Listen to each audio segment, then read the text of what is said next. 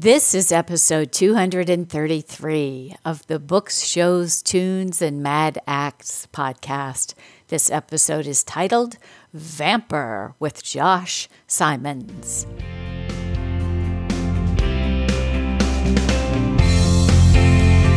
Welcome to Books, Shows, Tunes, and Mad Acts, the show about stuff we like. I'm your host, Jennifer Crittenden, and sometimes I'm lucky enough to be joined by my co host, Bill Aho, who has an ear for good music and an eye for the extraordinary. Books, Shows, Tunes, and Mad Acts is brought to you by Discreet Guide, a training company for improving your speaking and writing skills. We hope you enjoy the show.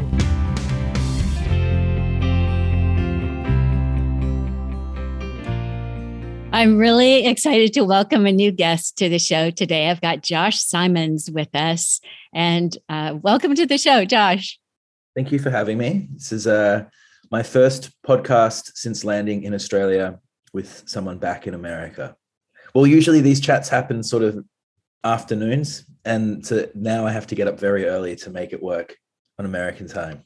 So it's very um, I hope I'm I hope I'm I'm sharp this morning. That's right. I was gonna say, right. We'll test you right off the bat, you drag you out of bed and make you start talking about Vampr. Exactly. Good. Well, I, thank you so much for taking the time to be with us. And I'll just mention to my audience that I don't have my co host today. Bill Aho is having some maintenance work done on his body. So we wish him all the best and hope that he can rejoin us soon. But we've got Josh with us, which is great. We're going to have a conversation about Vampr. And I'll just uh, introduce him. He's the CEO and co founder of Vampr, which is the world's largest and most active social professional network for musicians, often dubbed the LinkedIn for creatives. Recognized by Fast Company as one of the most innovative companies in 2022, Vampr is home to over 1 million users and active in every country on the planet.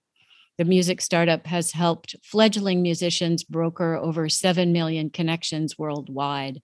That's pretty amazing.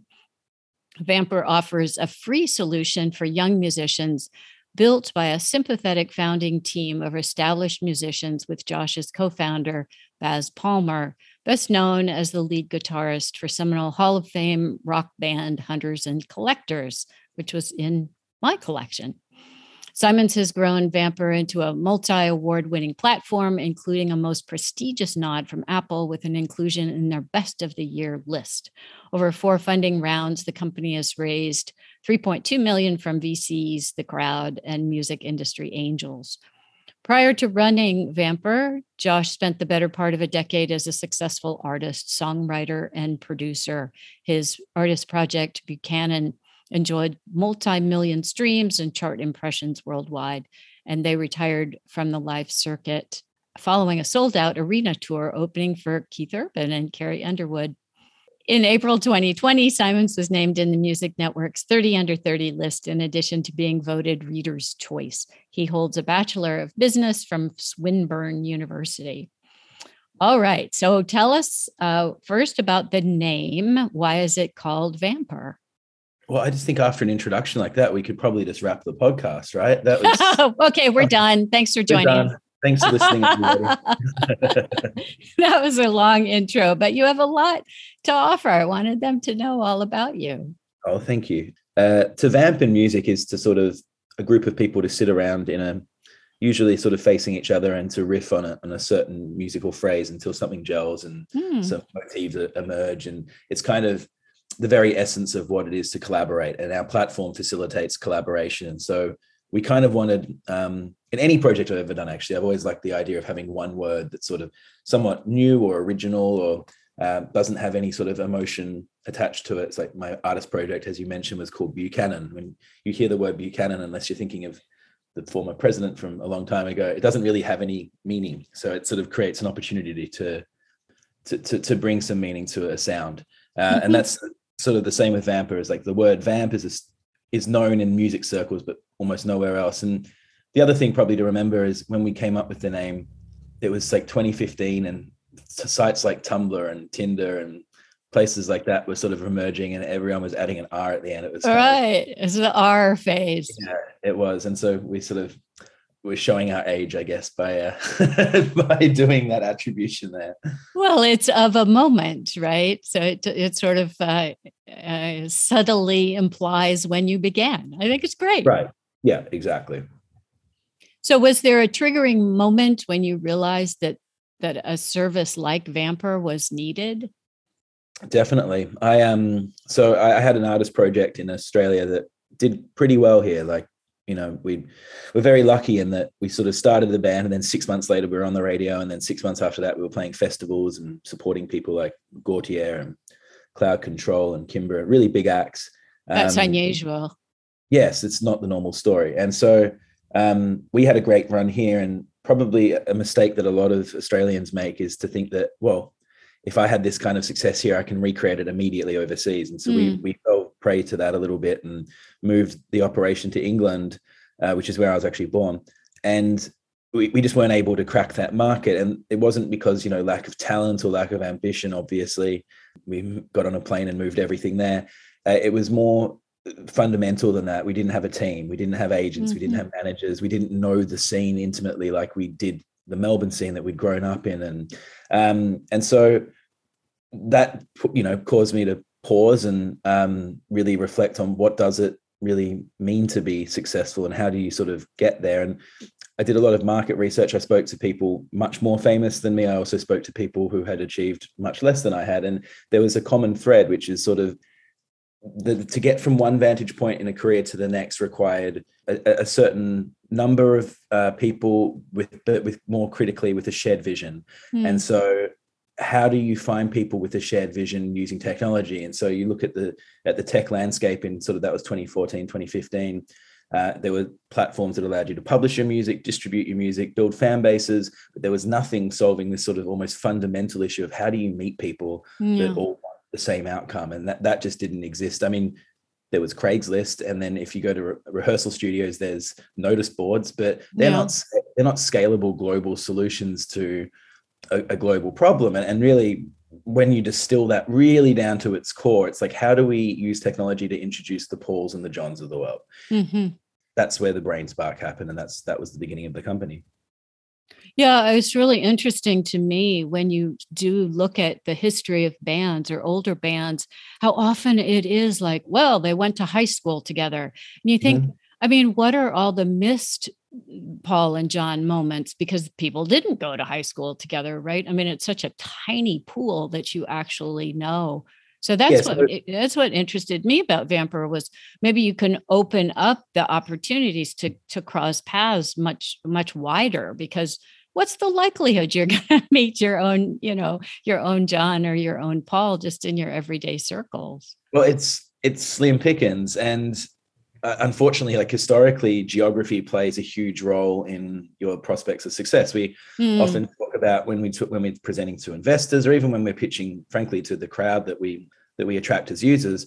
We often talk about removing the barrier to entry and spe- specifying those barriers as uh, location and access to capital.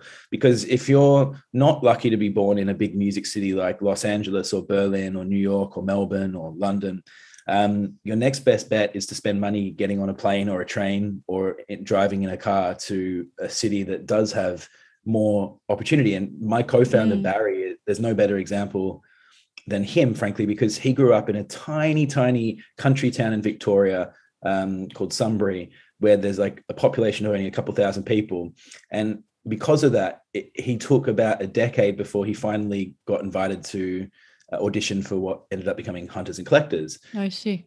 And that shouldn't have taken him that long. Like by the time he was auditioning, he was a just one of the greater guitarist players in, in the country, but he was undiscovered because of his location. Yeah. And that's not really sustainable. Like imagine if you wanted to be a plumber, but they said, oh, there's a 10 year waiting period before you can start right you go well i'm not being i'm not going to do that. I'm going to do another job instead. So yeah. um, that's one of the challenges facing the music industry. Um, and it shouldn't be who has access to capital who was lucky to be born in a certain area. I mean i can think of examples of Vampr artists. Got this one kid zadrian who he's a dj in in india and he's been able to use Vampr to to network with folks all over the planet get top liners all over the planet. He's since toured with uh, the Chainsmokers, and um, some of his songs have now gone sort of viral on on Spotify. But you know, before tool, I'm not saying that's entirely attributable to Vampr, but before tools like Vampr, it's conceivable that he would re- remained undiscovered, and that's a great yes. tragedy because right. he's super talented. Um, and there's we hear about stories like this all the time, so that's why we created the platform.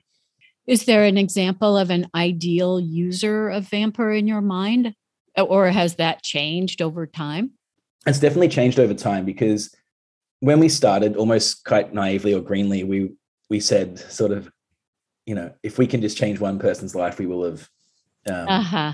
everything. But like hit our goals. But that's that's somewhat silly, and that's not what an investor wants to hear. Right? Yeah, I um, know. Um, so that was like the original goal. But no, now it's more about how do we recreate those outcomes. So we've got plenty of examples of folks who met on Vampr who then went on to sign, you know, fairly major deals, either with major labels or major indies. Um, it's like how do we accelerate those outcomes? How do we increase the frequency of those outcomes?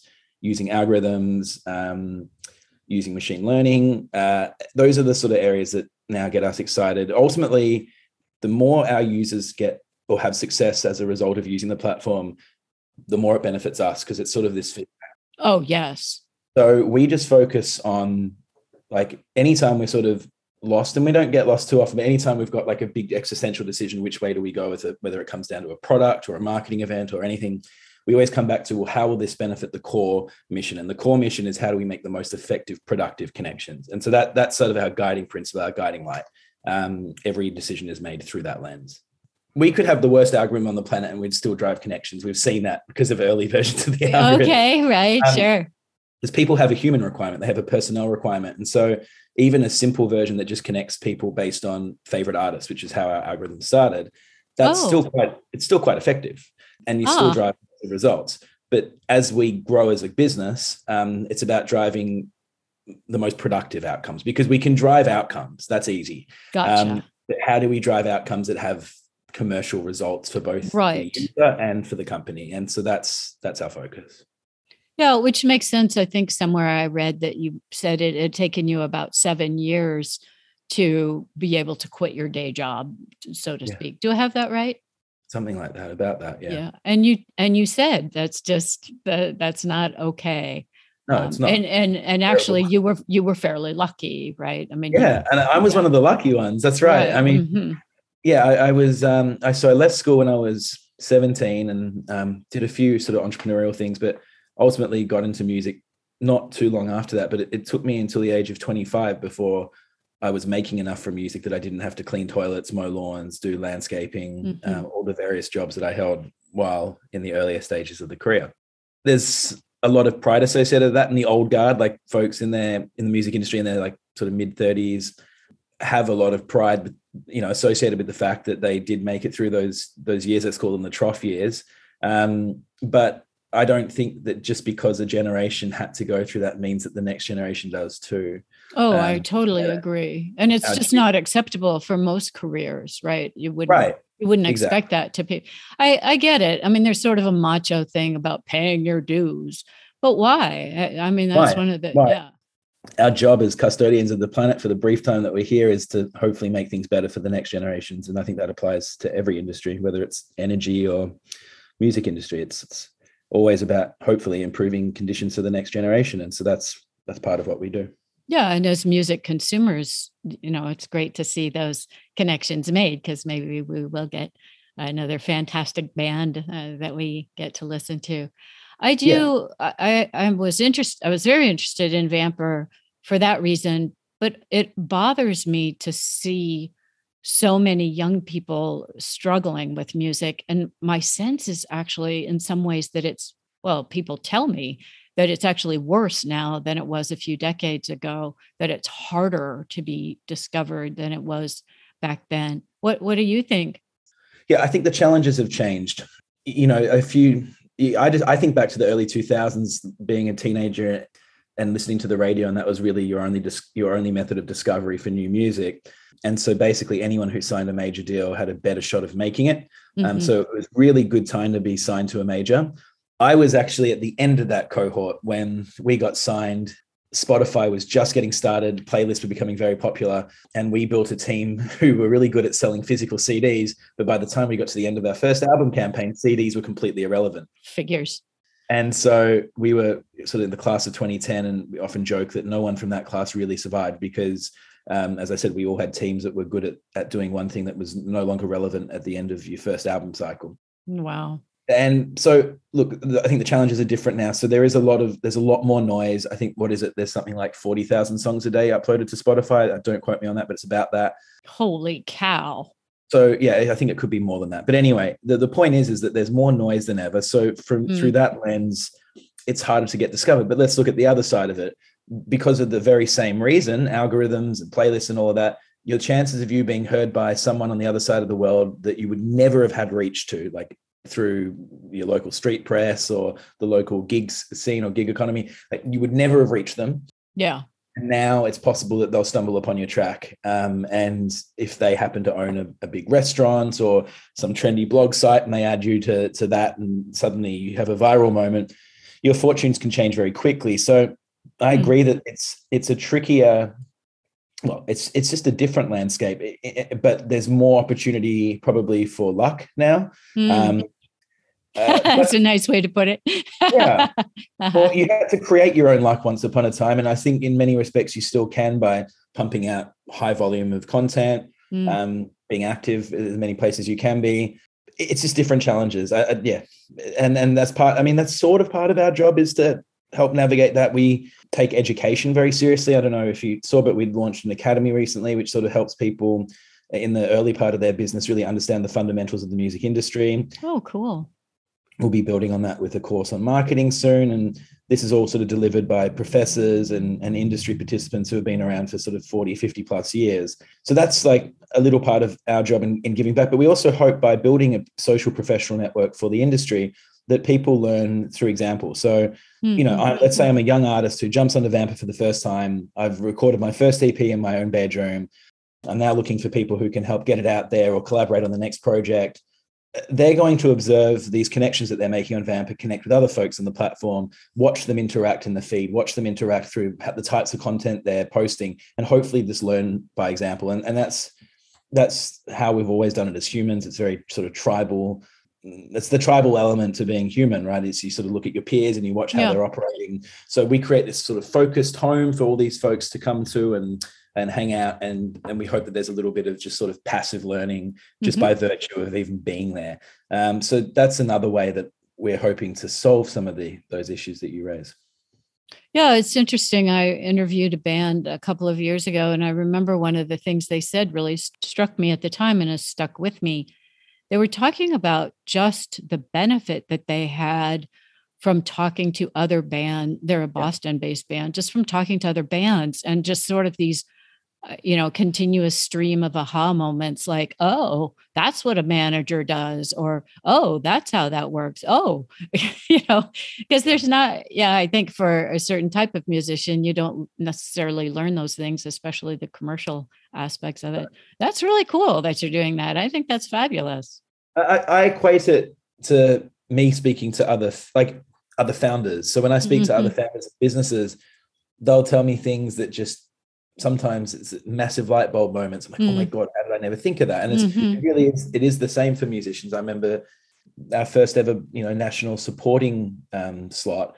Just learning so much from the headline band about decorum in the green room, mm-hmm, decorum mm-hmm. when executives walk into the room, when to touch your rider, oh. don't drink, don't drink before you go on stage. You know, really yeah.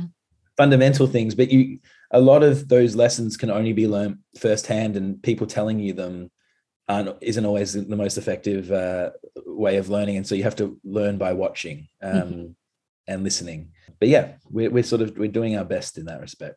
Yeah, I think that's really great. We, we can see from the way people use YouTube too that they really like learning, right? I, unfortunately, we've somehow created sort of an environment where where learning in school seems bad, but but you see how much people use the tools that are at their disposal to learn for stuff like that. Exactly. That's really important and valuable at, at the moment. Everyone loves learning. It's just the school environment's not I, I, mean i left school early i did go back and complete it online i must say but school is sort of you've got your set topics that mm. is the syllabus or whatever curriculum and it's just not for everybody but everyone does learn and love learning about the things that they love and mm-hmm. i can think mm-hmm. of no better group than probably video gamers. Mm-hmm. Um, they would probably, and this might be putting them into a big bucket, but I'd say a, a, good majority of them would say that they don't particularly love school and they can't wait to get home and game. But when they're gaming, they're learning. They're learning how to run mm-hmm. the game. They're they're learning strategy. They're learning how to get ahead you know, and, and even not just in the game itself, but in the hardware and the chair that they sit in, mm-hmm. in how mm-hmm. to keep themselves going for so many hours. I mean, it sounds silly, but they're they're learning. I think people are thirsty for knowledge in the areas that they're passionate about, and so part of the future of social networks, and this is what we're doing, um, is to create dedicated environments. I think you know the behemoths of the 2000s, like your Facebooks and even Reddit's to a certain point, but Reddit does have subreddits, but you what, what we're seeing is a shift away, I think, from these massive giant, this this social network does everyone and everything, which is sort of really unrealistic. Yeah. And you're seeing a, a slow shift to niche networks. Mm-hmm, mm-hmm. Uh, and, and niche sometimes, I think, historically has had a bad, at least in the investment world, connotation because it sounds like it's small, but niche can be huge. I mean, oh, yeah. There's 900 million people in any given year that either buy an instrument or take lessons. Gosh yeah and that doesn't mean that that doesn't mean that they're all going to have careers in the music industry but no. that just gives you an idea of the number of people who are passionate about music and then you can really go a step further and say there's probably not a single person on the planet who would actually come out and put their hand on their heart and say i hate music which means everyone is a consumer mm-hmm. so we can talk about niche and, and, creating contextual environments but we're talking about a, a gigantic addressable market and that's uh, then it's up to folks like myself to design those bespoke environments that really speak to the needs of, of those niches. Yeah you just used that word bespoke. I know i'm taking us down a rabbit hole here but but that's my complaint about as you say these large sort of um, i don't know what you call them they're unwieldy right? The facebook the youtube even reddit although you're right there are subreddits is there's a lack of quality. Everything seems kind of mediocre. And you know there's good stuff in there, but the amount of time that it takes to actually go through and curate the material is just overwhelming. So I don't know if you can do that with Vampr, but to me that would that would be a step in the right direction. It's to somehow to know that when you enter that environment, you're dealing with high quality people and and high quality interactions. How how do you deal with that? That's a good question, and like I'd be lying if I said we got that right straight out the gate. We we we learn so much every day, and every time we we say up, release an update to our news feed, for example, it's how do we make it more relevant to the person looking at it, uh, and so it's so it's not just generic and you know pictures of pretty girls and stuff like that, which is kind of what the first version of our feed yeah. ended up becoming um, because you know unfortunately that's how people use the internet. Yeah. Um, the way that we do it actually is quite complex. We, we try to match people at certain skill levels with other people in the same skill level. So that what does that really mean to a layman? It's like how do we match tens with tens nines with nines eights with eights all the way down to ones with ones? That might sound counterintuitive but it's really not because someone who's just starting out they don't have a tuned ear. So to them the 10 sounds probably just as impressive as the 2 yeah. Now of course the problem with doing that structure is you need ways for people to upwardly mobilize because if they get stuck in say uh, we assign them a one. Now by the way no one's sitting there assigning numbers. We use no our, right. but mm-hmm. so let's say someone gets stuck in a one. They need a way to be able to climb that ladder up to becoming a 10 as they improve and progress and their career matures. And so we're working on that. It's a work in progress. But what when we get that right if we get that right what that means is when you log on you are surrounded by peers Mm. um, in a cohort that is directly relevant to the point that you're at in your career. And that should enhance the quality of the overall um, experience for every participant. That's the hypothesis. That's what we work towards. And we're sort of like, I'd say we're like 40% of the way there to nailing that. Um, and, you know, the other things that we learn is like the news feed that, that you see in the app today, for example, it's not really, it, it's not what it should be perhaps for musicians. Now, we only learned that because we released it uh, had we not released it, we would never have had that feedback that maybe maybe it could be a little bit more more bespoke, more tailor made for the needs of, of the modern musician. And mm. so hmm. we're, we're going to play with that, and we're removing certain things that just people didn't interact with, or that just weren't grabbing people's attention, or was we would get complaints that there's too much clutter here or i don't need to see this kind of crap in the news feed. And so mm. as much as our users are learning all the time we're learning all the time too about how to make it more bespoke. Oh i'm sure. Mm-hmm. and that, that's, that's our job. That's my job. So it's an interesting example of a digital option that facilitates people meeting each other in real life. When i was thinking this through it's like hmm i can see that there could be some challenges there and it's not a replacement. And, and, this is it's not a replacement if anything. It should hone your real life skills because you've probably seen this in some reviews. People will go well i've gone on Vampr and i swiped 40 times and i didn't make any connections um, or i made i only i only made three connections. That's the common one. And oh that's go, pretty good. We're like wow. Yeah so three is actually pretty good. where's, where's the complaint. Because when i look back to when i was in the industry i would have to turn up to the same there was this venue in Melbourne called the Northcote Social Club, which is like infamous in the industry. It's like the biggest managers from the entire continent and the biggest agents and everything would always someone's going to be lurking in the back. Uh-huh. And I would go and I would turn up and I would just sit patiently. I'd watch shows and have a few beers and ultimately hope to network. And I might have to turn up three nights in the week before I finally got to speak to the manager of the Temper Trap or something like that. Mm-hmm. True story. You go on Vampr, your first session, I've only made three connections. This is one of the problems with the internet is that people um, immediately you give them some rope and they want more, right? It's like yeah. so you, we've we've just we've just solved something that might have taken you three months. We've done in 30 minutes mm-hmm. um, but then they go but they my life hasn't changed overnight this fucking oh sorry i don't mean i don't know if we're allowed to swear on this program you're allowed i've okay. at it yeah, okay so this, they'll go this this fucking sucks and then we we we have to find a way to go you know, with respect, that's an, uh, we're glad that we were able to give you three new people who might have some impact yeah. in your life. But, you know, we, the other takeaway from that and actually learning from that criticism is how do we make those connections feel more relevant immediately? And, and part of that is an education in, in patience. I mean, one, one of the, the common things that we'll often say back to people when they'll say, oh, well, I got those three connections, but two of them didn't reply. Mm-hmm. We'll say, well, in the real world, when you network with someone and they give you a business card and then you email them that they don't reply, that's common. Yeah. And I think people obviously like networking is not for everyone, number one. Number two, it's laborious even for people who are really good at it. Mm and you do need to develop thick skin and understand that like your strike rate might only be somewhere between 1 and 10% of the time right? And so that means that you are going to feel disappointed you are going to get no's you are going to get blanked just because we're creating a digital solution for a, a thing that was typically done in the, in the real world previously. The way that humans respond is still the same. Mm-hmm. it, it, just the, the environment or the context is a bit different all of that is to say we just have to try and set people's expectations a little bit more realistically. And it's why on our website you'll never see us make the claim Vampr will change your life. I was very dogmatic on that from mm. the outset because i'll never forget when i was the artist sites like ReverbNation that would be like submit your track here for $35 and we'll get you in front of an atlantic records a&r that was always bullshit. And we don't make the same claim. We we've you'll never see anywhere saying Vampr will change your life. We'll say that Vampr makes connecting easy because it does, mm-hmm. um, but we'll never say that. We'll never promise you a career outcome because that comes down to you. It comes down to thick yeah. skin. It comes down to perseverance. It comes down to honing your craft. It comes down to being polite. And you know, also the other thing is doing things online. People do lose some manners, mm-hmm. and so they come in more expectant.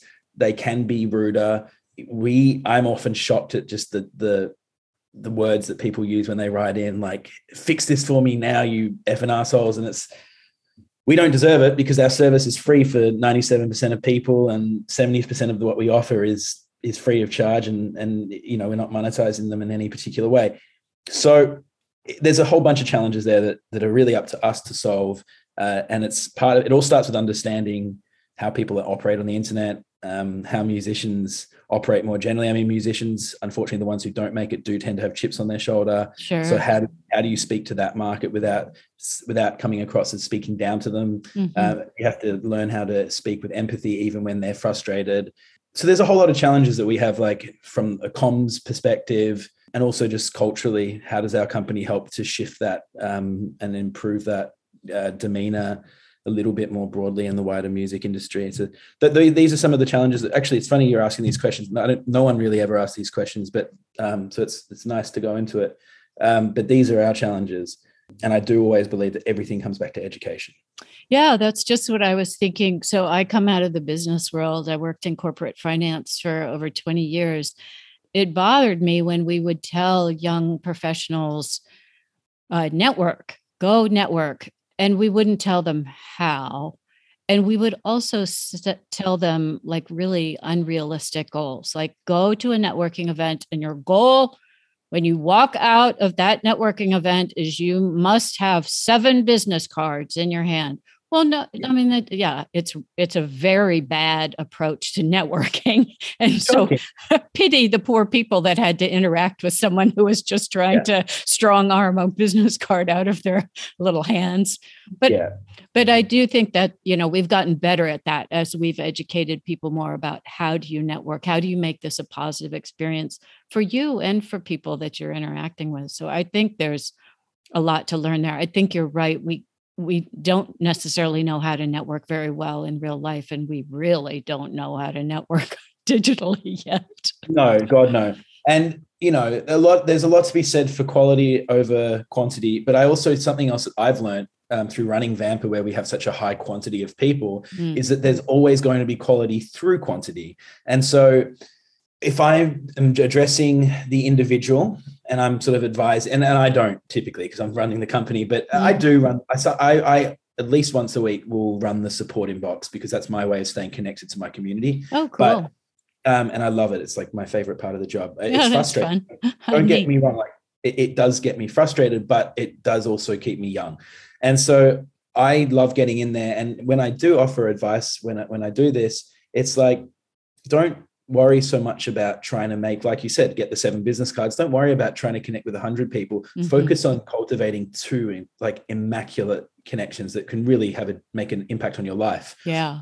And then they go well how do i find them? And then this comes back to quality through quantity. It's like think about the sheer number of people who are on Vampr like expand the horizon instead of searching just in your local area maybe check the global checkbox that we have in our search preferences and maybe cast your net a little bit wider and just see who's out there you know because remote collaboration is so possible and, and we're working is it? Oh really? I see. Like we're working on some technologies that we're hoping to release in the fourth quarter that will allow people to record from an iphone into a recording studio across the world in real time with zero latency. So like there's there's a lot of really cool tech that's coming, and some of it's sort of mm. Web three, some of it's sort of repurposing existing technologies. But the point is, even without that, Dropbox, you know, mm. Google Drive, email, there, there's so many ways to collaborate remotely that uh, I just encourage people to search through the volume of profiles because when you are dealing with a user base now, I think we've got 1.4 million now. There's going to be somewhere in there is going to be someone who is pretty close to your perfect match, and it's certainly going to be a much bigger pool than than just looking at your local town. Even if you live in somewhere like Los Angeles, there's more people on Vampr to sift through than there are in all of LA who work in the music industry. So yeah. it's just about patience, cultivating, as I say, uh, and working on uh, working on on a few particular relationships. I can think of in my life at every single step in my career one individual who made it possible for me to jump to the next vantage point. Yeah. it happened. It happened every sort of six to twelve months and it was because I focused on cultivating one relationship at a time. And I, you know, I don't profess to be an expert at networking, far from it, but um, it's one thing I did right, and mm-hmm. I, am trying to encourage that amongst our community. But it's tricky, and it's not everyone's modus operandi either. Yeah, mm-hmm. some people are naturally better at it than others. Yeah. That's for sure. I see. So that changes my uh, idea of this a little bit. I thought that you were trying to connect people digitally but virtually first, but that they would get together in real life after that. But you're thinking that doesn't have to happen that way. No, that's only 50% of the use case. I mean, we, we do okay. a lot of surveys around this. It was one of the questions very early on in our earlier rounds of funding that investors would want to know is do people use Vampr to connect locally or globally? Mm-hmm. And because that question would come up so much and was of interest to people, I guess, who sort of view the world through sort of macro and microeconomic lenses, we had to learn how to measure that. And so we, you know, use a combination of surveys, um, looking at people's search preferences, um, you know, generalized and randomized. But it's about 50% of searches are local. Mm. And so those are people who use Vampr to find someone local and then will probably leave the platform and then connect with them in real life. Mm-hmm. But the other 50% are, connect, are connecting you know across the world and and doing all kinds of interesting things digitally and honestly of the acts on Vampr that have gone on to have commercial uh, well it, we'll get to commercial success and how that's defined after but of the acts who have had out, like professional outcomes like signing record deals or going on tours with major acts and stuff like that they have mainly met using the global search feature which is not i'm not recommending that by the way it's just it's happened like uh-huh, that right. Um, but you know one of our bigger case studies is really talented uh, female rapper in los angeles called Rae Khalil she met her producer jared. He happened to be in california but i think she was searching globally. He was in san bernardino if i remember correctly. If i don't guys don't murder me but i think it was san bernardino. But after they'd collaborated and made a whole album together digitally they bit the bullet and he moved to LA so that they could be down the road from each other. So this is the kind of things that Vampr are doing for people. We know of people who have met on Vampr, gone on to lease property together and set up studios together and moved mm-hmm. from the East Coast to the West Coast. Those are the sorts of outcomes that the platform has been responsible for driving. Um, and they're the ones that we're super proud of um, because it shows you the power of digital networking when it's done right. I want, you know, you asked me a question earlier, how, what's our goal? I, I want to drive 10x those number of outcome. Yeah it, the thing i mean people used to move or they still do right? You move to nashville you move to la but at least now if you do it with someone that you know there it's slightly less risky right? It seems oh, like oh, yeah. there's no downside to to at least knowing somebody in the town that you're moving to. Whether or not that pans out into something long term you don't know but it seems like that's at least a good starting place Right. And like you go back to the reason why I started the company is I landed in London and realized I didn't have a team. Mm-hmm, mm-hmm, it seems right. so obvious, but that could have been, that risk could have been mitigated if I had Vampr. And also, like you say, uh, and this is just a truism of life, if you're not mm-hmm. making any steps forward, now, you might not be going in the right direction. You might be going slightly that way and then slightly that sure. way. If, if, you're not progressing, one thing's for certain, your career will remain stagnant. Right. I always sort of say to people, just take a step forward. It doesn't particularly matter if you get it right. Like, let's say you met someone on Vampr, you did move to Nashville and you felt like I've got my first contact waiting for me when I arrive. Amazing. And then let's say it didn't work out. Mm-hmm. You still made the move to Nashville. You still put yourself out there. And generally speaking, as a rule of thumb, the universe rewards effort with mm-hmm. stuff, mm-hmm. with stuff. And some of that stuff will fizzle and be irrelevant. And some of that stuff will be incredibly value, valuable and inform the next step in your life. And so, I don't see a negative. Mm-hmm. Right. That's what I mean. Okay. I, I'm going to try and ask this question, but it may be too weird. So I'm trying to imagine how people talk about music when we know that people use uh, categories of music and in pretty wildly different ways. And a lot of people are ma- making music that doesn't really fit into a category. So, how, like, inside Vampr, are they trying to select genres and subgenres and cross genres? I mean, how, how do people talk about the kind of music that they are making? Or do they just upload a track and let it be what it's going to be? Yeah, that's a great question. That's that was our first. No, there was two challenges that we had in the very very early days of the business, like 2015, first prototype. There were two. Number one was genre because me and Baz are both musicians, we knew immediately that how I define jazz and how he defines jazz are two entirely different things. Exactly. So if we both put jazz on our profile, we might be suggested to each other, but we have no business working together musically. Yeah. Um, how do we solve that? The other problem was how do we assess talent levels? So mm-hmm. we originally had a slider that, you know, beginner, am, uh, amateur, sorry, uh, who know, I can't remember the, but let's say beginner, amateur, semi-pro, pro. Uh-huh. The problem is everyone sets their lever to semi-pro. And so oh, really? Becomes, okay, interesting. It becomes useless as a as a measuring tool. And so we had these two measuring tools that were critical to our search algorithm and that mm-hmm. turned out both were completely irrelevant. So the way that we solve, let's talk about the genre one first. Genre is does have a role in Vampr. Um, we use it in ways that aren't probably very clear to the public, but we use it to help show people semi-relevant com- uh, content in the feed and stuff like that. But we actually don't really use it that much in our discovery algorithm. Ah, interesting. Instead, what we use is what music you listen to, because ah, that's what you said. If you say that you like U2, the Beatles, and Coldplay plus Eminem, uh, and I say I like the Beatles, U2, Coldplay, and Eminem, and we also happen to fit what we're looking for in terms of skills, mm-hmm. then we should come up on each other's radar and we will. That's how that's a big part of how it works now.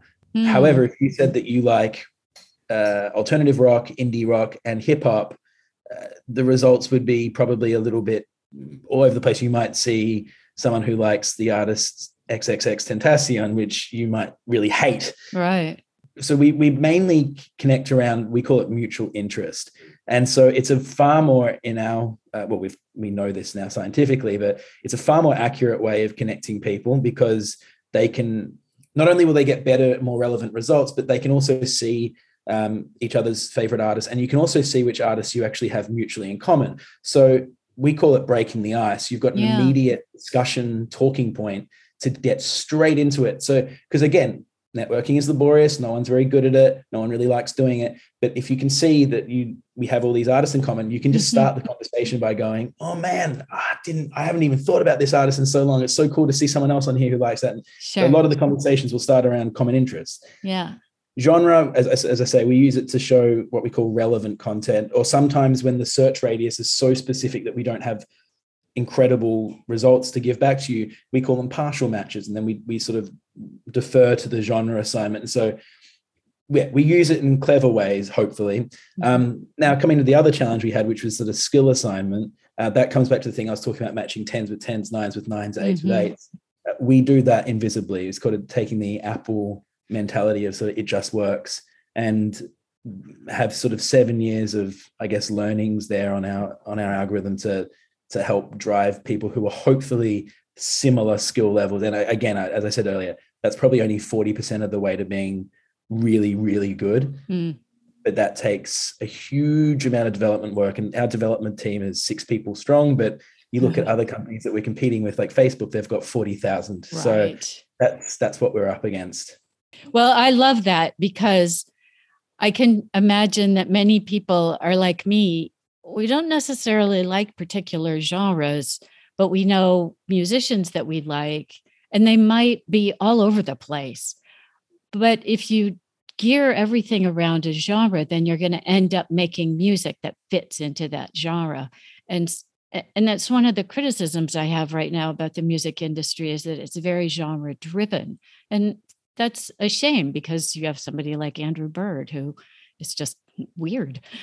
so it doesn't really fit into things. So yeah, I love that. Jacob, Jacob Collier is like one of my favorite artists and try and put him in a Right. Yeah. And, and it's almost like, well, if you structure everything around genre, then you're just condemned to be stuck in that genre where we'd really love to have people break out of those molds, right? I think if you listen even to radio today, so just focusing purely on popular music, um, so-called popular music, I, I, must admit that in the last decade, you're hearing a lot of genres blend. Mm. Um, mm-hmm. You're hearing pop and dance blend, and you're hearing hip hop sounds enter into pop, and and and everything is borrowing from R and B, and so I, I do think generally the music that that music, sorry, is in a better space than it's probably ever been. Um, and then if you go beyond commercial music and you go into the indie realms, with all the technology available, I think people are making some of the quirkiest, weirdest, inspiring music ever. Uh-huh. And so I think music's in a healthier place than it's ever been. So I have uh, lots of questions for you, but I'm I'm sensitive to your time. Uh, but do think about coming back on the show and telling us more as things develop and you grow and keep learning. We'd uh, love to watch your progress. Absolutely. Before I let you go, is there anything that you'd like to share with the audience? Any information about Vampr or just Vampr, where they should go, or really anything you'd like? Yeah, so the we're a mobile platform predominantly, but we've begun to sort of spread out into the web a bit more with things like our academy and distribution. But the mobile apps can all be found through our website. So that's www.vampr.me, that's V-A-M-P-R.me. Um, and I would encourage people to check out the Academy portion of the site because mm. it's hmm. brand new. It's super exciting. And we're also giving away the first uh, the first modules of our of our sort of flagship course for free. So you know, people who are sort of skeptical go, oh, I don't know if I want to do this course or what have you. They can log in, check out the first few episodes, see if it's sort of something that gets them excited, inspired. Most people who check it out sort of tend to, so it's you know it's pretty cool. But um, definitely check out the academy, download the app, get networking, meet people. the, the worst that can happen is that you get to discuss music you love with some sort of kindred souls, and the best that can happen is a career outcome. So yeah. Yeah. So let me just ask you uh, as well. I've still got you here.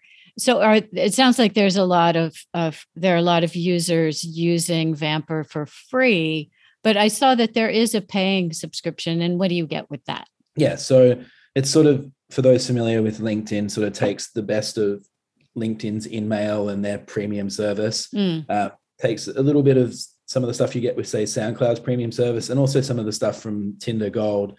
Um, we sort of looked at those three business models and took the best bits that, that made sense in our environment. Uh, what does that mean? You can connect with more people, you can enhance your profile and really stand out from the crowd with more content, verification badges, things like that. Um, you can boost content so you can get in front of more eyeballs than you would on a free account. Um, plus, you know, if you're distributing with Vampr and you're a pro member, you can keep 100% of your royalties. Mm. You hmm. can submit more songs for publishing representation. So basically, it's it's just Vampr on steroids. It's mm. not a lot of money. It's five dollars a month. Oh. Um, it's for people who really want to invest in their career and their professional development, and we try and do it at you know a most economical rate for the the market that we're talking to. But yeah, it's really probably for people who take their career not take it seriously because I think everyone takes it seriously, but I think if people who are maybe a little bit further along um, mm-hmm. or, or who want to get to that next vantage point. Yeah, just at that stage. And yeah. is there a mechanism or any dreams of having a mechanism for musicians to be able to raise money through Vampr?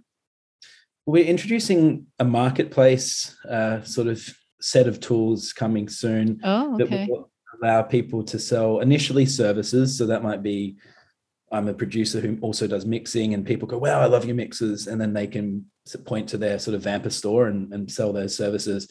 The next logical step there is probably physical goods as well, but that's probably part two. But then, you know, as we get into this sort of NFT world and mm. being able to um, give exclusive to fans and stuff like that, and as Vampr increases what it does between the fan creator relationship, which has not been our focus until sort of recently, there'll be an opportunity for people to probably wouldn't say necessarily it's not going to be like an Omegle or um, Kickstarter or anything like that. Uh-huh. But I think there'll be a way for people to offer exclusives, digital exclusives in exchange for well on the marketplace, which means it's worth right. as much as someone's willing to pay.